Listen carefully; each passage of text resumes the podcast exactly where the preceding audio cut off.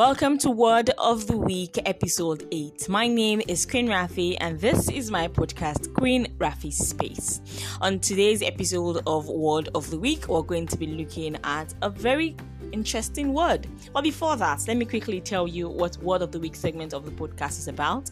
On Word of the Week podcast, on Word of the Week um, segment of the podcast, I tell you about a word, the spelling, how it's used in a sentence, etymology or history, as well as any other interesting thing that I find around it. So today's word of the week is rarefied. Rarefied, and it is spelled R A R E F I E D. R A R E F I E D, and it has about um, two different meanings. The first one being something that is distant from lives and everyday concerns of people, something that is exclusive or just for a select, like just for a selected member of um, society kind of thing.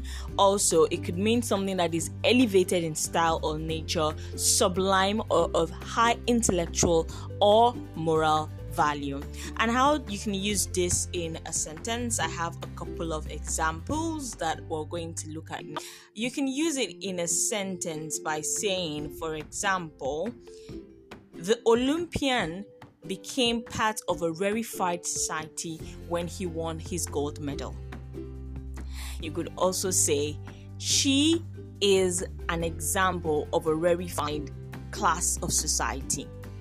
So basically, if something is exclusive or something has a high intellectual, moral, or um, intellect, uh, intellectual or moral value, you refer to it as a rarefied thing or a rarefied person.